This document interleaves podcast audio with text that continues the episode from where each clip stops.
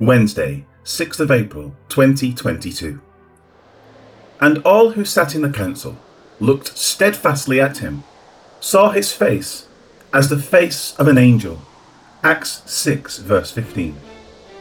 To get the proper sense of the flow of the words, the verbs must be corrected, and the order of the clauses needs to be reversed. The NKJV says, And all who sat in the council looking steadfastly at him. Rather, the original text reads, And having looked steadfastly at him, all those sitting in the council. When reading the previous verses together with this, it comes alive. The action moves from the accusers of the previous verse to Stephen. The council is held. They are looking at the accusers as each presents his case. With their words complete, only then are the eyes turned to the accused. This includes all those sitting in the council. The verb is an aorist participle. They are sitting there with their eyes fixed on the accused. It is as if the reader is actually viewing the trial as it happens. What the council is now seeing is what the reader is also able to mentally see, and that is, as Luke notes, that they saw his face as the face of an angel. Unfortunately, many commentaries unnecessarily state what is compared here to a shining or radiant countenance, as if Stephen has already started to be glorified. Or some say that the illumination of God is coming forth from his countenance. For example, the pulpit commentary says that he was illuminated with a divine radiance. There is no reason to assume anything like this, nor would it agree with what actually happens to Stephen towards the end of chapter 7. Rather, the idea being expressed here is one of confidence, serenity, discernment, being undisturbed by the challenge against him, and so on. Three examples where a similar expression is used will give the sense.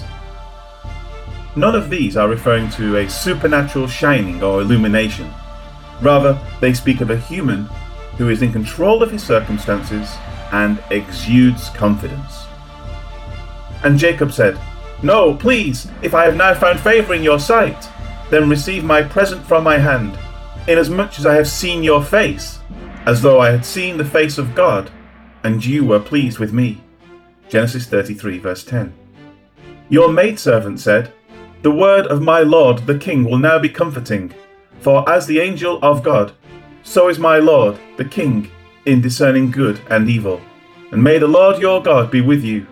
2 Samuel 14, verse 17 and he has slandered your servant to my lord the king. But my lord the king is like the angel of God. Therefore, do what is good in your eyes. 2 Samuel 19, verse 27. Life application. It is true that angels, messengers, are seen at Scripture in times to have a radiance that is beyond human. But when that is the case, it is also explicitly stated. At other times, angels, even the angel of the Lord, meaning the eternal Christ, appear completely human. So much is this the case that the one who sees him will not even realize he is the Lord. For example, this is seen in Judges 6. When something is beyond what is normally experienced, it will say so. And so, as you read the Bible, consider each passage just as it is presented.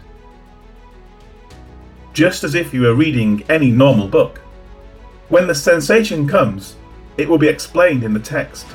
This is actually an important lesson because the more sensational we make the passage in our minds, or as someone has presented it, the less it may be reflecting what the actual intent is. In this state, the Bible becomes something that goes beyond the book about the redemption of man. And the focus becomes like a Hollywood movie. This type of approach is hugely popular, and videos like this will get countless views. But the people are also desensitized to the main point of what Scripture is telling us.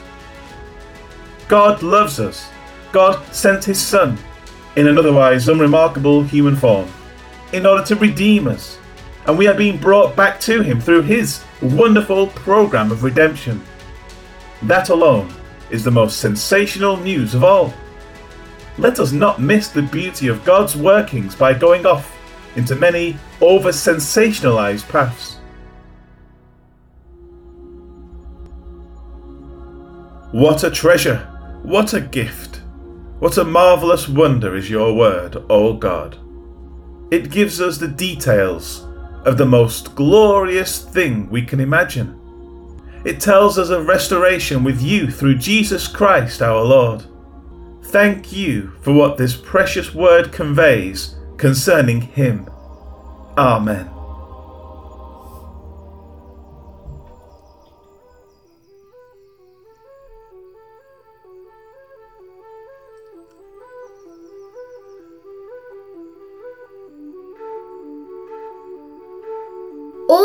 People in the meeting were watching Stephen closely. His face looked like the face of an angel.